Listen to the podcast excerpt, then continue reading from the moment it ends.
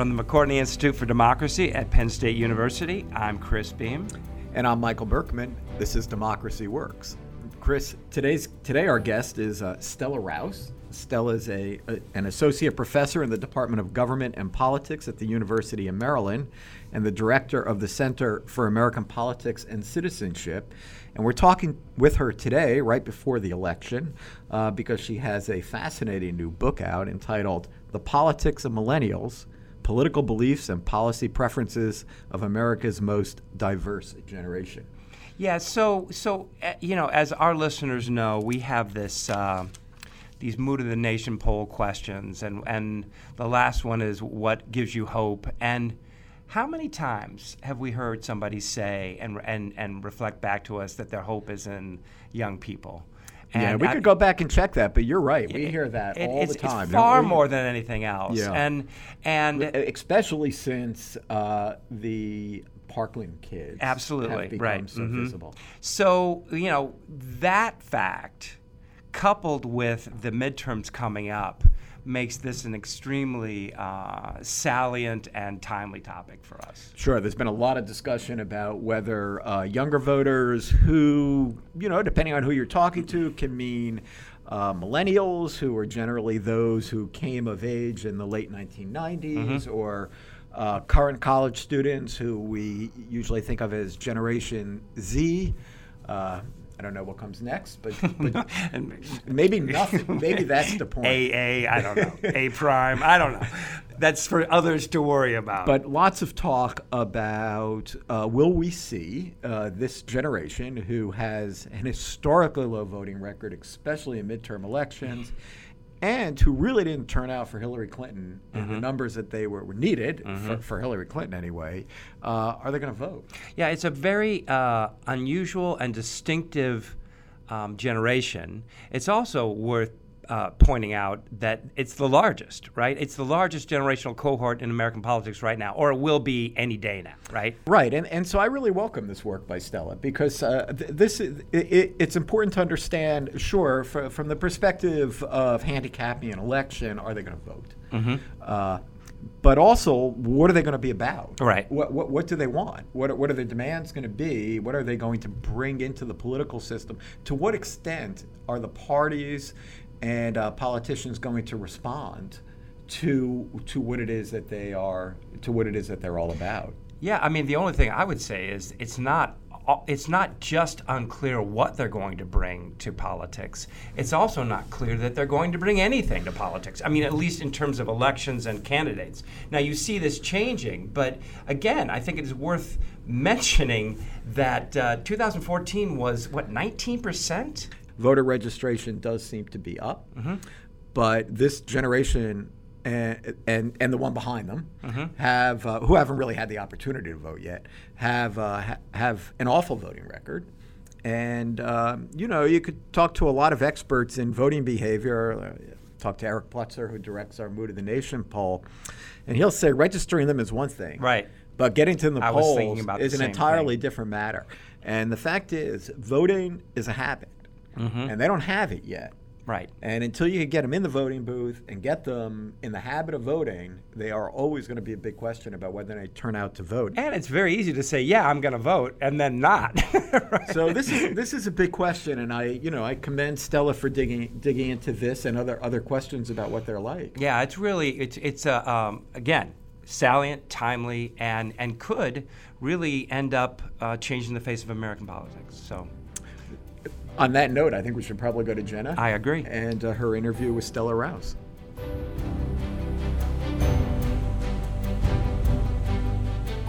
This is Jenna Spinelli here today with Stella Rouse. Stella, thank you for joining us today. Happy to be here. So, uh, we are going to talk all about millennials. Uh, I myself am a millennial, so I was very curious to, to read your book and kind of see part of myself reflected back in it. Um, before we dive too deep into to any um, specific characteristics characteristics of this group, uh, can you tell us how you define a, a millennial and uh, what made you interested in studying this group? Sure. So technically, the the defi- the working definition for millennials, and I say working because there's always some uh, sort of controversy about when generations end. Um, but but generally, the accepted time frame for the millennial generation is those born from the early 1980s to the late 1990s. Um, some people like to say that we include those born in all the way up to 2000 as part of, of millennials, but but our our data in our book really treats them as those born in the early 80s to the uh, late 1990s. Um, less sort of technical, um, what I like to say is that millennials are those that experience part or most of their formative, formative years around the turn of the century. Great. Yeah. And, and can you um, dive a little bit deeper into that uh, millennial identity? What are some of those those characteristics of this generation? Sure. So we start the book by sort of presenting what we call, um, you know, the theory of the millennial generation identity, which we use as the basis of sort of uh, of the lens through which we view uh, how millennials, uh, you know, what what millennial, what their attitudes are, what this generation's attitudes are toward politics, certain political issues, and then how they engage with politics.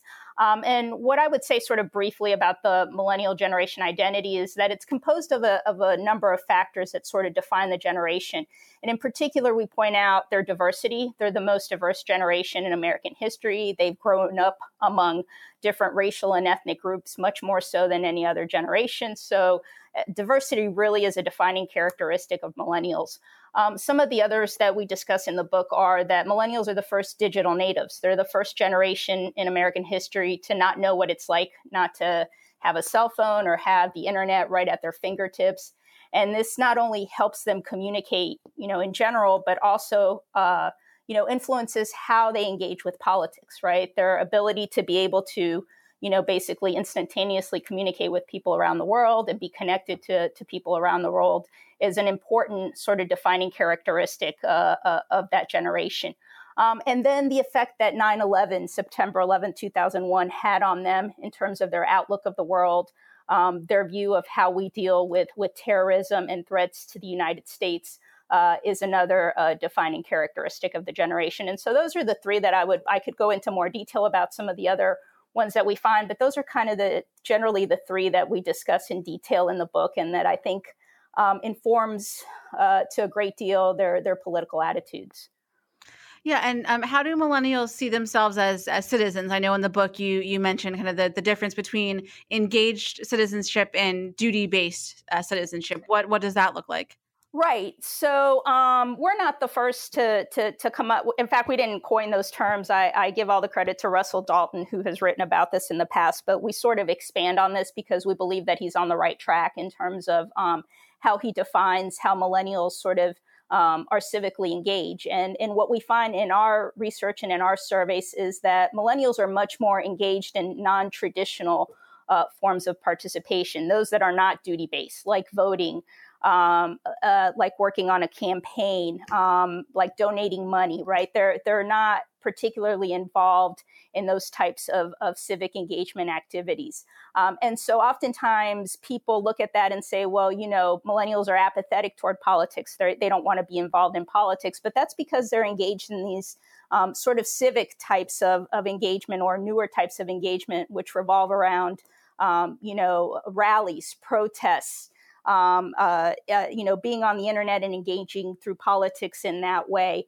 uh, being engaged more at the local level than in national politics, and and that's really from our focus group group interviews and our surveys that we find millennials are more engaged. Now, the million dollar question that I'm asked all the time is, how do we take that and translate it into voting? And if I the had words a, out of my mouth, if I had a straightforward answer for that, I probably would be uh, have a much more Benjamins in my pocket, right? Um, everybody's sort of looking looking for that answer, and and I don't have a straight answer to that. I think it's it's a, a sort of a, a jigsaw puzzle where we look at different pieces to try and put together to to get millennials more um, more out there to vote. Some of them involve obviously breaking down barriers to voting, particularly for college students.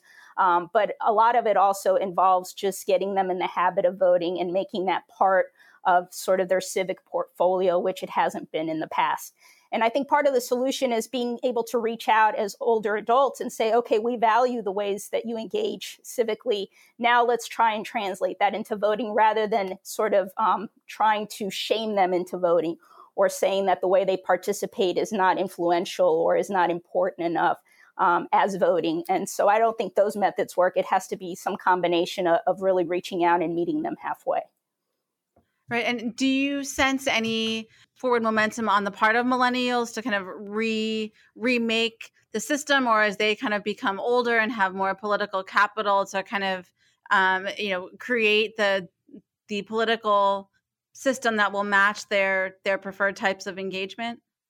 Yeah, I think there's a lot of positive signs showing in that direction. We're seeing even just this year a lot of uh, millennials running for office, right? They're getting to the age where they can run for office and they're taking advantage of that. Particularly, we're seeing, um, you know, minority millennials, right? Black women and minorities like, uh, uh, like o- Ocasio Cortez in, in, in um, New York. I know she's like the perfect example that is sort of used for progressive young millennials running for office. Uh, but we are seeing a movement in that direction and i think in the next you know sort of four to six years we're going to see sort of a transition of millennials certainly um, entering politics and then shaping sort of the political landscape for the issues that matter to them I, I want to um, come back to something you said about um, uh, millennials being civically engaged at the the local level, because you also talk in the book about how they are global citizens. You you mentioned before they're more interconnected and see themselves as, on this kind of broader global scale. So how does that square with with being involved at the the local level? Yeah, so when I say local, I don't necessarily mean that they're voting at the local level because, in fact, um, they're following the trend of young people, uh, you know, for sort of all of our history where they participate less than other generations. And where they do participate, it's more at, you know, in national politics than it is in state and, and local politics. But where they are getting involved is is sort of in non-political activities or less political activities at the at the local level because one thing about millennials is that they're very distrusting of institutions in general and they're particularly distrusting of political parties. Um, they don't believe that political parties, the way they are constituted now and, and how they operate with such partisanship and gridlock, that they get anything done. And, and they're right to believe that because in their lifetimes, really, it's been the height of gridlock at the national level where nothing gets accomplished. Um, so they're much more likely to identify as independents that, than they are to identify with either political party. Now, millennials are more liberal but that doesn't mean that they are, you know, registering as Democrats. They're much more likely to be independent. And I think what that does, not only that independence, but their lack of affiliation to political party leads them to sort of non-political civic activities. And some of those civic activities, we do see a movement sort of at the local level to, um, uh, you know, to push uh, issues, to to rally, to to hold uh, protest, to do things like that um, surrounding the issues that matter to them the most. We've talked before on this podcast about the the separation of uh, democracy from classical liberalism. Uh, it, it, it, seems based on what you're saying that that's only going that that separation is only going to to grow larger as as millennials kind of take on more political power given that they dis, distrust these institutions. Um, do you see that that kind of contributing to the, the separation of, of liberalism and democracy? Yeah it could be. I think it still remains to be seen what millennials do when they actually um, become, you know, a critical mass in in political institutions. I think millennials have this conflict where they don't trust institutions. They don't believe institutions get anything done, but at the same time, um, they they do realize that in order to change the system, they have to be within the system, and so it's the struggle between actually, you know, sort of playing by the rules of the system in order to change it, or saying, you know, we're not going to be part of the system and we're going to try to change it from the outside. And I think that's still an open question how that's going to to shape out um, in the future. Uh, and so, depending on how that shapes uh, in the future, whether they do sort of enter the the institutionalized system and change it from within, what that looks like. What do our political parties look like if millennials are in charge and are actually setting the agenda for, for both parties, or maybe one over the other? Um, how does that change the evolution of sort of how we view democracy with with sort of a, a, a small d um, in the future? And I think that's still an open question, depending on on what role and what influence uh, millennials have and and how they choose to use that influence. Yeah. Um, eh, so we can kind of look at Barack Obama and, and Bernie Sanders as two um, politicians that did well among this group. What do you think it was about them that, that really resonated so well with millennials? Yeah, they really spoke to the issues that that that millennials care about much more so than other politicians. I would sort of put Beto O'Rourke in that category right now um, as somebody who's trying to sort of emulate uh, what Barack Obama did and, and, what Bernie Sanders has done in terms of reaching out um, to young people. In fact, I spoke to a reporter from the Dallas Morning News yesterday because um, Beto O'Rourke announced this tour of all universities or almost all universities in Texas, where he's going to make you know tour stops and, and and really focus on young people and college students to try and really get out uh, the vote among that segment of the population because he sees that as the way to to beating Ted Cruz. Um, but I think these politicians, these three politicians, uh, you know, have really spoken to the issues that millennials care about have particularly Obama really addressed millennials in the mediums that they care about. Um, you know, I talk in the book about, or we talk in the book about, um, you know, Obama using a selfie stick to announce provisions of Obamacare. Um, and, and so he really, even though he is not a millennial, he really sort of became the millennial president in the way he spoke to millennials about the issues that they care about and through the medium that they care about. Uh, what about Donald Trump? How does he play among millennials? not too well. He's not very popular uh, among millennials. Um, I think the last poll that I saw recently, he had, you know, uh, in the upper 20s approval rating among millennials. Um, that's not to say that there isn't a segment of, of millennials that probably uh, certainly um, support him and, and believe in the in the policies that he's pushing forward, but overwhelmingly, about two thirds of millennials are are not supportive of Donald Trump, uh, not supportive of his policies for, for all the reasons that I discussed in terms of the millennial identity, right? Uh, all his policies related to immigration and diversity. Um, and he's what he's trying to do in those arenas sort of go counter to the experiences and the preferences of, of most millennials. And so he he certainly does not connect with the majority of millennials. Is there anything to suggest that um, millennials will become more conservative as they get older? So that's a really good question. I think one of the one of the key points that we try to make in the book is that millennials aren't monolithic and that they're not across the board liberal, right? So we break down a, a, along a, a, number of, of uh, policies and show that, um, you know, certainly on a number of policies, millennials are more liberal than older generations. Um, but on others, they look a lot like older generations. So, for example, abortion, we were surprised to find that millennials look a lot like Gen Xers, they look a lot like baby boomers. Um, and even when you break it down by race and ethnicity, uh, those numbers look more like the race and ethnic cohorts, the generational cohorts behind them, um, uh, rather than being unique uh, in, in, opinions about abortion. Uh, when it comes to uh, you know economics in general, millennials take a very middle of the road approach. They're not totally in favor of government in- intervention in all aspects of the economy, as one might believe if you listen to people talk about how liberal millennials are. Uh, they're certainly very liberal when it comes to issues related to healthcare. They believe the government should play a large role in providing healthcare. They believe that healthcare should be a right rather than a privilege. They also believe that the government should be involved in providing free education or supporting um, higher education much more than they do. And they certainly believe that the government should forgive student loan debt. Um, and then has this has a lot to do with how uh, you know when they came of age during the recession. Um, they millennials carry the largest percentage of um, or proportion of student loan debt compared to other generations. And so a lot of their attitudes are formed by their identity and by their experiences, but it doesn't mean that they are sort of liberal across the board on on all issues. That's certainly not the case. So it remains to be seen as they get older. Uh, whether they maintain sort of their liberalism um, on certain policy issues or whether they become more conservative, as the conventional wisdom is that as you get older, you get more conservative.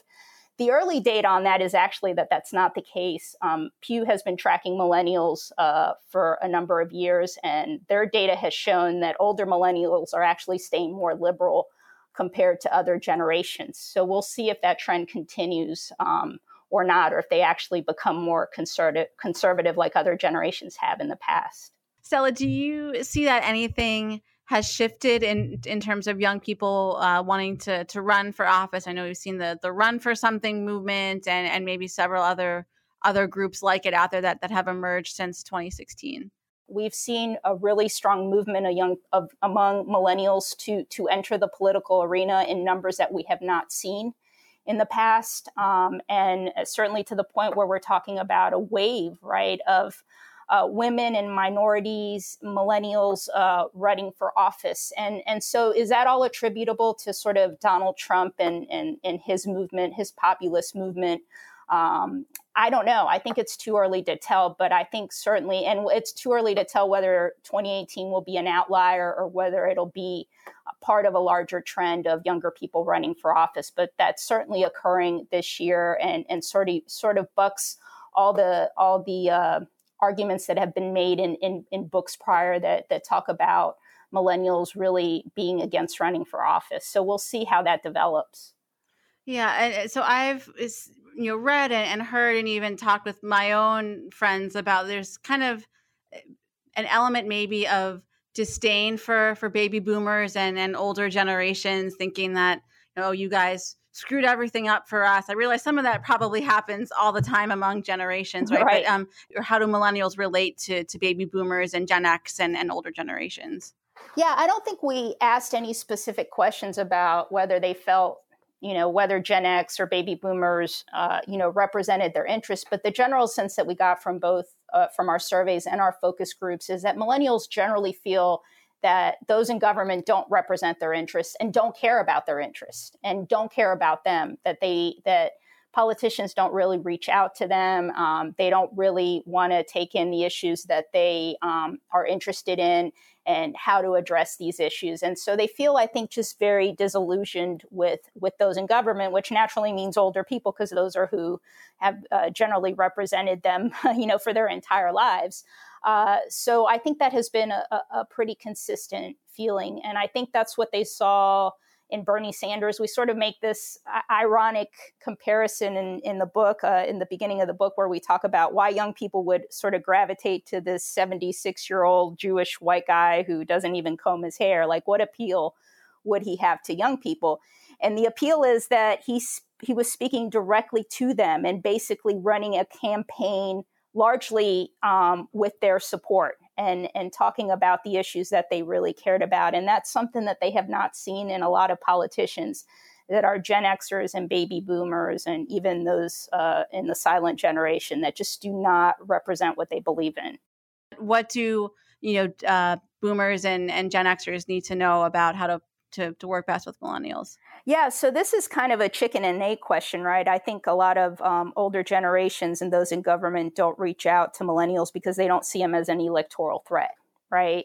Uh, so if millennials actually got out to vote at higher rates and voted at the rates at, at their potential, right? They're the largest generation in American history right now. If they voted at those numbers, then those politicians would have to listen to them. But then it's the other way around, right? So, how do politicians engage these millennials to vote? Um, and I think it comes back to a couple of things that we discussed earlier in our conversation, which was about meeting millennials halfway, right? First of all, it, it, you you know politicians cannot treat millennials as being apathetic toward politics because they certainly are not.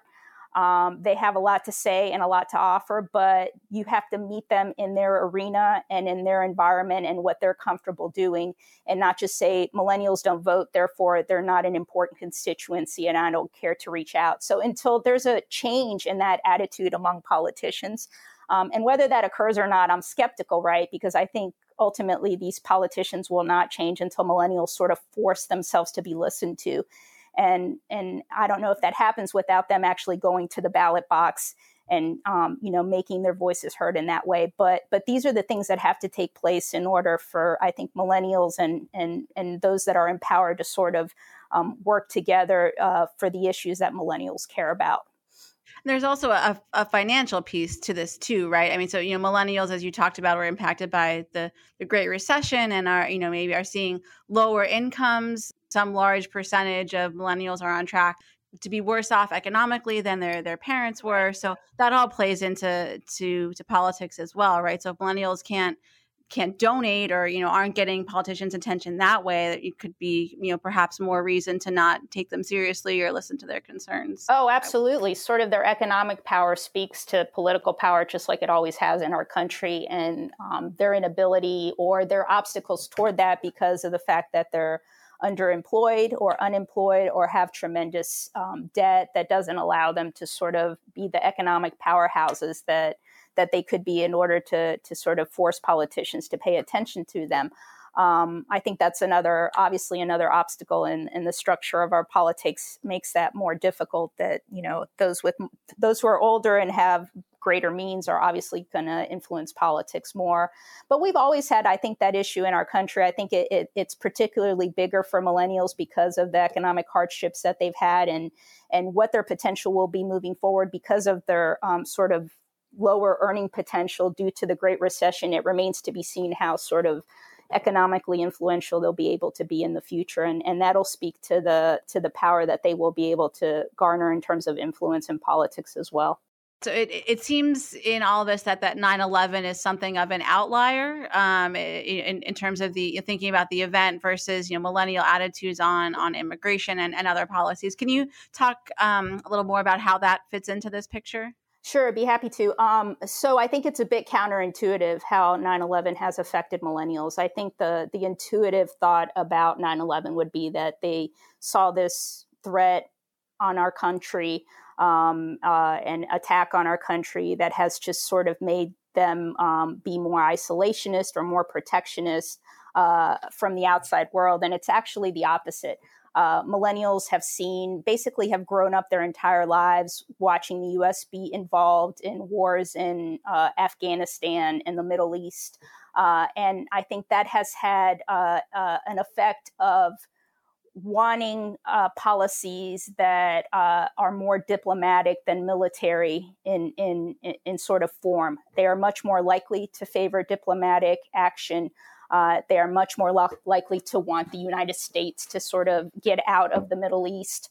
Um, they uh, and this goes to to some of the things that I talked about before in terms of the interconnectedness. Right? They um, they have traveled more than other generations. They have connected with the rest of the world much more so than other generations uh, have been able to do. And they view themselves. We we use this term in the book called cosmopolitanism which is this idea that you see the self you see yourself as a citizen of the world much more so than perhaps uh, even a citizen of your own country or or things like that. And millennials are much more likely to say that they view themselves as citizens of the world um, more than other generations. And i think that informs their their foreign policy uh, attitudes in terms of wanting to work with other countries wanting to work with other groups around the world um, uh, uh, other ethnicities, uh, you know, and and and actually formulate diplomatic solutions to some of these conflicts rather than than um, than have military solutions. And so I think 9/11 has sort of had a counterintuitive effect on millennials that uh, you know otherwise those looking from the outside in would think would would have had this hardened you know we we it's us against the world type of attitude and that's not actually the case this episode will likely come out right around the uh, midterms. Um, I, I, know you don't have a, a crystal ball down there in, in College Park, but um, what do you think we're, we're likely to see in terms of millennial voter turnout this November? I suspect that millennials will turn out to vote at higher rates than they previously have in midterm elections. How high that'll be is absolutely open to debate and discussion um, uh, whether sort of the this momentum that there seems to be or um, you know uh, pent up uh, sort of motivation to vote whether that actually translates into actual uh, votes is, is what you know I think is is still the open question. But if I if I was looking into the crystal ball, I would say that we will see an increase in millennial uh, voter turnout for this midterm election compared to 2014 and and um, uh, 2012. Okay. Well, we'll see how that that uh, prediction uh, turns out once this episode comes out. Um, so we're going to to close now with our four uh, mood of the nation poll questions. So, um, thinking specifically about American politics, what makes you angry? Oh, the complete tribalism that politics has become, uh, where it's more important to to defend one one's political team than it is to get anything accomplished. Uh, what makes you proud? that we have the ability and the potential to change things for the better, and that we live in a in a democracy that allows us to do that. What makes you worry?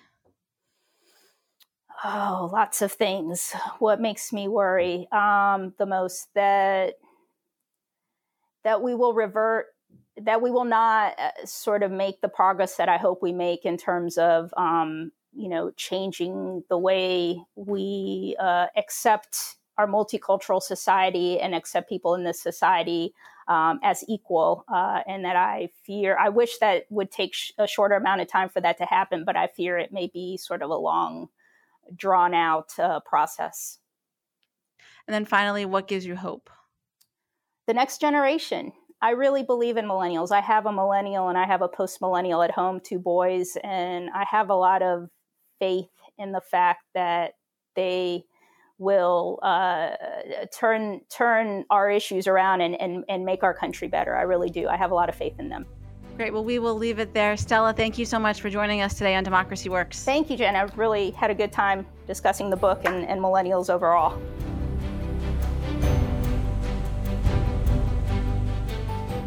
Okay, well, as we expected, lots to chew on there, and uh, let's you know let's get at it. Um, Michael, I thought her their, her use of, of this distinction between engaged citizenship and that kind of duty based citizenship was really interesting. Um, you know, I, I have some question as to whether or not it's quite as distinctive as you know sometimes this is presented i mean well maybe because you're old yeah well true but it's also the case that when you talk about something like uh, you know informing yourself you know separating that from voting is not necessarily a bright line. She also mentioned, you know, um, paying, or, uh, you know, donating money to a candidacy. I don't know that anybody would necessarily see that as a duty. But right. Well, I think I, what I hear her distinguishing here is, is, to say that it's incorrect just because there's low voting behavior mm-hmm. among this group of people that they're not engaged, that they're not serious about their citizenship, that they're not serious about social change, and not serious about making a difference. But they're a cynical group. Mm-hmm. Uh, they grew up in a time where there is very low confidence in political institutions, uh, very little trust in political institutions. Uh, so it's not really that surprising to me that they would think about how they can direct their energy and their interest in change mm-hmm. into something other than politics. Right. Yeah, I, I totally agree. Or at least something other than politics as we understand it, where and and you know I, I appreciate that if you're not going to vote, then you're not going to get the candidates you want. Right. You're not you're not going to get the office holders you mm-hmm. want. You're not going to get a lot of the change that you want. So voting is the gold standard of mm-hmm. political mm-hmm. participation. But if you're growing up in an age in which you're really cynical about politics, in which there's such low trust in political institutions, then maybe you start to think that voting's not really going to make that much of a difference anyway. I'm going to direct my energy otherwise. Yeah, I, I, I totally understand it, but I also think that it's it's a um, it's a foolish choice to make. And it and it's you know look, you know the game is winning elections, and if you want to have your views represented, that's what you have to do. And you know, I mean, if you want to ha- play baseball but you don't want to hit home runs, you're going to lose. You know, and it doesn't matter how good you are at everything else.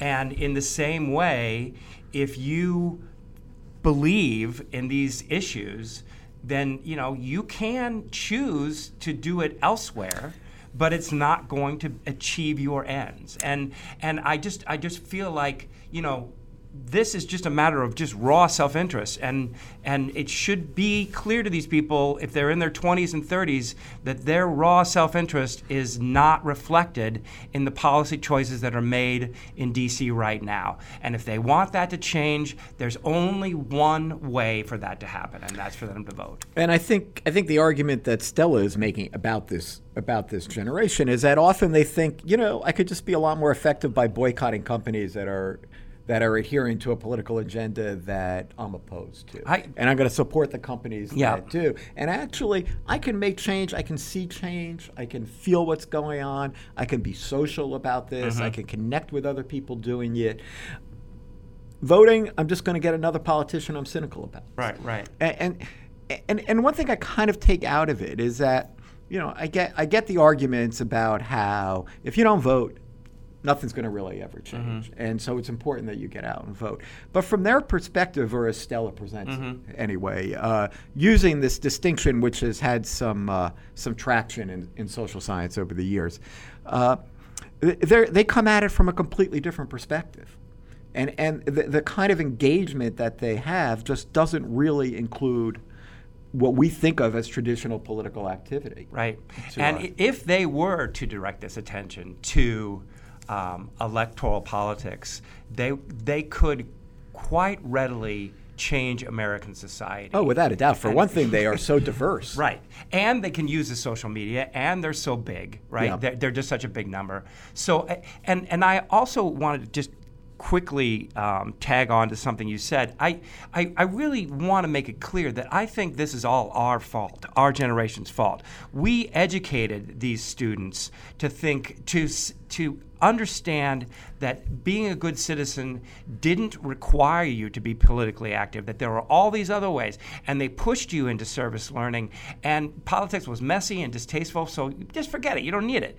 And so now we're seeing these chickens coming home and roosting. And, and I don't want to say that they're, that they're to blame for this. And I think you're absolutely right about how they uh, manifest all these, all this, you know, social awareness but none of that changes the reality of their own self-interest. Yeah. And if you want to change the world, you cannot not vote. Yeah, maybe you shouldn't have been chasing them off your lawn all those years too. You know, I don't know that I have ever once chased a young person off my lawn. I don't know that it's ever come up. Now, mind you, if anybody does, I probably will, but it hasn't come up.